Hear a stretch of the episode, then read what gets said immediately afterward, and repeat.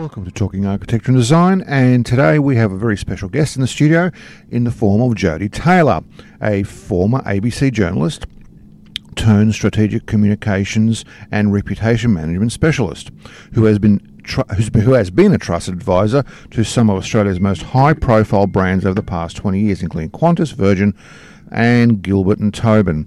International Towers, Lendlease, Sydney Water, JLL, Transport for New South Wales, and ARPANSA, the Australian Radiation and uh, Protection and Nuclear Safety Agency. Jody is a proud Indigenous woman who is passionate about leveraging her stakeholder engagement and media broadcast skills to drive social justice, diversity, and inclusion. Welcome to Talking Architecture and Design, Jody Taylor. Thank you. Lovely to be with you. Okay, so tell us a bit about Barangaroo. What's the story behind and how this space has been transformed into a commercial hotspot that is today? And um, is this a blueprint for other parts of Australia, do you think, perhaps? Well, we are very blessed. We are on a very special land out here at Barangaroo. Um, we're on Gadigal country. So, right. Gadigal people um, of the Eora Nation, and this was once a thriving fishing and hunting ground. Uh, and Barangaroo, the, the woman herself, she was a fearless uh, and fierce fisherwoman and Aboriginal leader, a um, Cammeraygal woman. And we have given uh, it was actually a New South Wales government competition, and someone won. Someone actually suggested okay. the name in her namesake, and so we're very proud and privileged. We try and do everything we can to honour her legacy. Okay. There was because I, I, do remember that they You're wanted, looking at me perplexed. I'm, I'm, just no, I'm not perplexed. I was just I was just remembered that there was a competition, mm. and there was uh, was it Keating, by former Prime Minister Keating, wanted to call it the Hungry Mile or some or something something like that, and then they said no, that mm. just not right. San mm. Barangaroo won out. So yeah. Barangaroo, and we're thrilled because her husband Bennelong, of course, was given ah, the honour yes. of having his name acknowledged uh, at the Sydney Opera House. Yes, there you go. So we don't have, or we certainly don't know of any uh, photographs or images of Barangaroo, but we, we certainly try to uh, honour her legacy in everything we do here. Okay. So as an Indigenous woman and the leader of Barangaroo's Indigenous, Indigenous Engagement Committee, um, what can you tell me about the site's uh, broader Aboriginal or Indigenous history, and how has Lendlease managed to balance Indigenous values and heritage with, you know, the cold hard commercial realities? Mm. Well, I guess firstly I should say I'm not from this region, and okay. um, and so my family uh, are actually I'm a descendant of the Warramunga people up in the Northern Territory, and I grew up in okay. Cairns. So this isn't my uh, okay. this isn't my area, um, but I'm very fortunate to be working and, and living around these parts uh, of, of, Sydney. And I work for International Towers. So Lendlease, of course, develop, developed the site, uh, and we now have the privilege through the built environment to thrive, and we've created this beautiful uh, and collaborative community. Uh, as you mentioned, I do chair the uh, Indigenous Engagement Committee on behalf of Lendlease, and one of the things we do is try to really drive uh, cultural competency across the precinct so people understand and they respect the legacy and, and have a true uh, understanding and a yearning, I guess, to, to also want to understand and respect the local Aboriginal community as well. Uh, we recently went across uh, all brands and, and communities across international towers to try and identify who were or who are our Aboriginal and Torres Strait Islander, Islander uh, people working across the precinct, and not for any other reason but simply so we can catch up and support each other and get to know each other. Mm-hmm. Um, because we have so many diverse brands working across the community here. Right. And they each have their own reconciliation action plans. They all have their own staff um, engagement and support services. But we thought, wouldn't it be great? We're talking a couple of different levels here. Uh, we're talking about policy and we're talking about driving activities and collaboration. But shouldn't we actually just get to know who we have across this precinct. And right. it doesn't matter whether they actually hold a management uh, position or if they're a cleaner or if they work in one of the retail spaces. We should actually just get to know who we have. Um, mm. And so it was fabulous. We actually caught up for our first lunch this Monday. Okay. Um, and that was purely catching up for lunch, very casual, no agenda. And it was about Who's here? What do you do? Are you from here? We found out there was a, a young um, girl who recently started working in the mail room of International Towers, and she's moved okay. over from Perth. And I've only met her once when she was bringing the mail up. And I said, Oh, fabulous. So, what do you want to do? And she said, Well, I've travelled here. I don't know anyone in Sydney, mm. um, but I want to be an actress. Okay. Said, Really? I said, Well, listen, next time you're up, let me. I sit next to the guys at Bangarra. Let me introduce you. And it's these serendipitous interactions, if you like, in these casual moments that we want to support each other and we think that that's how we will foster a great community. What I will say, um, you mentioned Lendlease, and again, mm. I can't take any credit for this, but okay. um, Lendlease is doing a, a, tr- a, tremendous amount of work um, connecting country to, to the built environment and uh, connecting um, country to place. And that started right through the development stage. Um, obviously, working very, very closely uh, with local Indigenous representatives and making sure that the process was living and breathing. And I spoke about this today when I was on a panel discussion here at the Front Expo.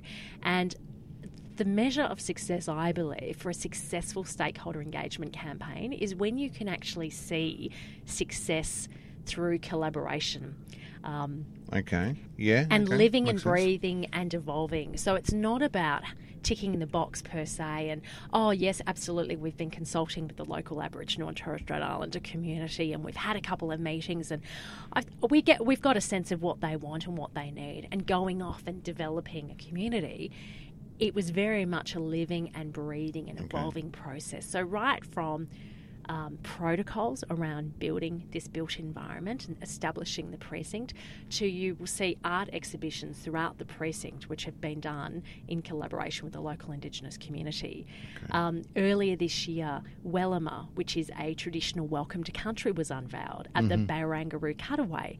And mm. so when you visit that region now, you will actually be greeted by this amazing digital uh, welcome to country which is a beautifully produced story around um, the history of Barangaroo. So you can stand and, and immerse yourself and you will be taken back to what it was like to actually live and breathe and hunt and fish on the land back then.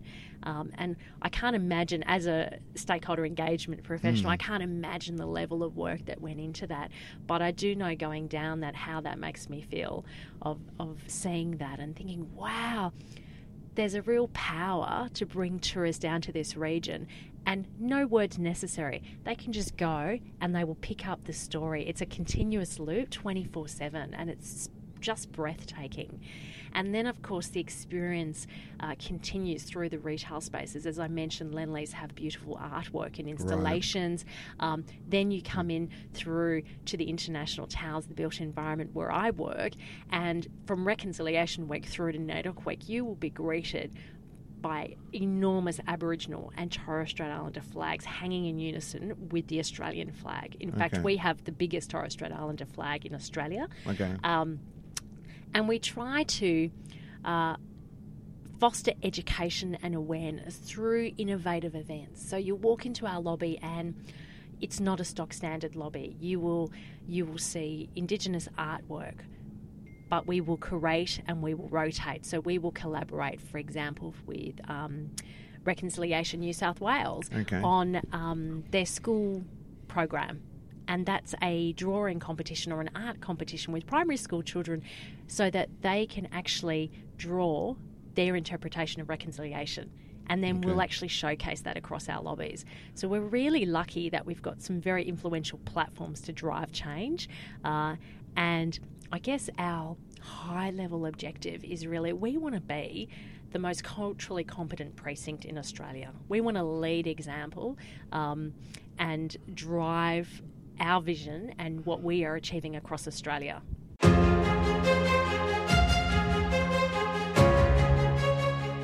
I'm, I'm old enough to know that you know the recognition of, of Indigenous um, values and issues and history has over the years increased, which is a great thing. But the increases, from what where I see, I, know, I could be wrong, have been in government and also in large companies um, more so. I mean, generally speaking, um, what do you think that eventually we'll end up that all people, all all companies, all organisations, whatever they may be, however small they may be, will have that same level of, of, of understanding and, and, and, recognition? Do you think that's something where, where do you think we're going to that to that uh, that, that level? I think we are, okay. and I hope that that journey continues to strengthen because I think as more organisations recognise the key role that culture plays, because people want to work in organisations that mirror life. They want to yeah. feel, um, they want to feel included. So diversity and inclusion is really a hot topic right now, I must say, across the corporate landscape because companies are recognising that it's not just a nice thing to do; it actually can impact their bottom line. If people aren't happy in their environment, you're going to yeah. get turnover, and that costs a business. Yes, it um, does. And so people on the street want to do business with organisations that are aligned with their values as well. So it's not just a nice thing to do like it was a few right. years ago. There's actually okay. a measurable, a measurable business. Um, An ROI. A- absolutely, okay. absolutely. Um, one of the things okay. that that we do here, um, which is a little bit differently at International Towers, is our community is very much curated, and by that I mean we are curated by uh, values. So my boss, Liam Timms, who is a fund manager, uh, who approaches everything with uh, distinct style and, and a, a, very key point of difference. If you take yourself into the normal scenario, and I'm not from a property and leasing background, right. but say you are the CEO of an organisation and you want to go and check out new premises, the line of questions traditionally would be around well, how much space can I get and how much is it going to cost and when can we move in? And it's all the specifics, you know, yeah, it's all the logistics. Yeah, yeah. And how we are a bit different here, well, we're tremendously different in many ways, but Liam, Liam would lead the conversation and say, whoa, whoa, whoa. Um, he likens it to dating. A, a, dating scenario. Okay. And he and this is the, a perfect analogy. He'll say, "Oh no, look back up. Let's not talk about crass things like price and goodness me, let's get to know each other first. Tell me about your organisation. You sure he's a fund manager? Uh, uh, you know, it's amazing because he'll be he'll be running the Sydney Opera House or, or some iconic yeah. Tourism Australia one day because he's just got uh, this beautiful mind which ticks a, a, thousand times a minute. It's it's just incredible. But, but Liam likens it to a dating analogy, and he says, "Well, well, back up. Let's not talk about those specifics just yet, because we need to make sure that we're both the right fit for each other, the right cultural fit. So tell me about your organisation. We want to know that you are um, aligned with our values, that you foster and you support and you foster a diverse and inclusive community, that you are. Uh, paying respect to the Aboriginal and Torres Strait Islander people that you actually support the reconciliation movement in right, Australia okay. because that is something that is deeply important to us. We are created by values we don't want a large organisation, no matter how strong its brand is, or brand is rather, or how much money it will pay.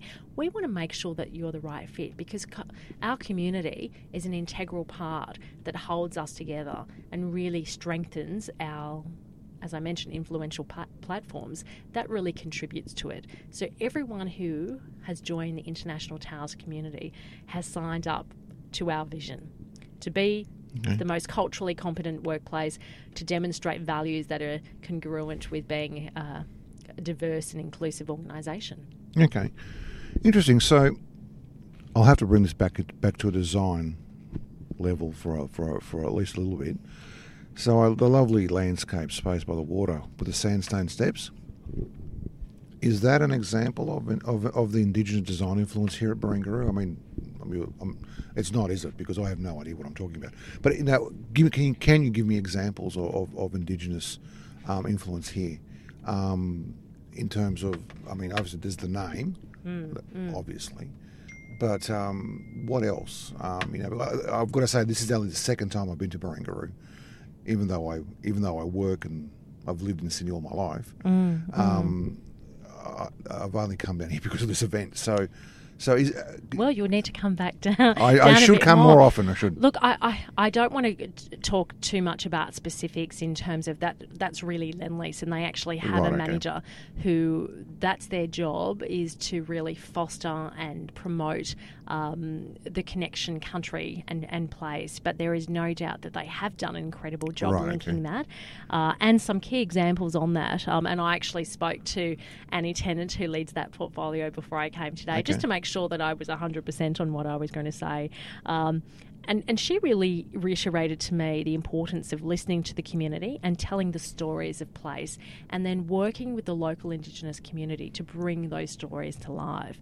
And some examples are uh, a shell, the shell Wall, shell wool rather by Auntie Esme Timbery and Jonathan Jones, which speaks to a cultural dish, tradition of shell making through artwork. Okay. Um, and so that's an example. We have a, a beacon installation at the entrance of Tower 3. Um, and that was the first permanent installation using the Sydney language in Sydney. Okay. Uh, the other thing that Lendlease, um, I, I, know that they are certainly proud of, is a Daramu House, which means tree in the Sydney language. And that's going to be the name of the next timber commercial building here at Barangaroo. Okay. So there's no doubt that. Um, that continues. As I mentioned before, it's really important in the stakeholder engagement process not to have a, a conversation and leave it there. Right, okay. The measure of a, of a successful partnership is that that evolution of collaboration. So it's living and breathing and evolving. Um, Lucy, who I was on the panel with a moment ago, right. uh, a beautiful uh, local Indigenous artist, she's been working with Lendlease uh, for some time now since the development. Okay. And even uh, it's not just what you see in the public spaces. So, for example, she has designed the beautiful Aboriginal rugs that are in all the boardrooms across Lendlease. Um, okay. Collaborating um, on artwork. Uh, Gilbert and Tobin here have a beautiful Aboriginal and Torres Strait Islander art collection that just adorns the adorns the the walls of um, their law practice. So it's not just what you see. Um, and, and also supporting Indigenous uh, procurement and employment as well. So, uh, all organisations across our precinct are quite committed to that. And as you mentioned earlier, not everyone's going to be in a, a large ASX organisation. No. So we're going to have smaller organisations. And for example, we have the Green Building Council of Australia in Tower 2. Yes. And um, they are a, a, a smaller organisation, mm-hmm. but uh, fiercely passionate and committed to social justice, and they launched their reconciliation action plan about 18 months ago. Um, we have Facebook who have moved into our community as well, okay. um, who they have a global outlook. So they haven't got their own reconciliation action plan yet because that's not necessarily aligned with what they are doing globally, but they showcase their commitment locally through other ways. And one of those is being part of our Indigenous Engagement Committee and supporting whatever initiatives um, that we are working on as well. Okay.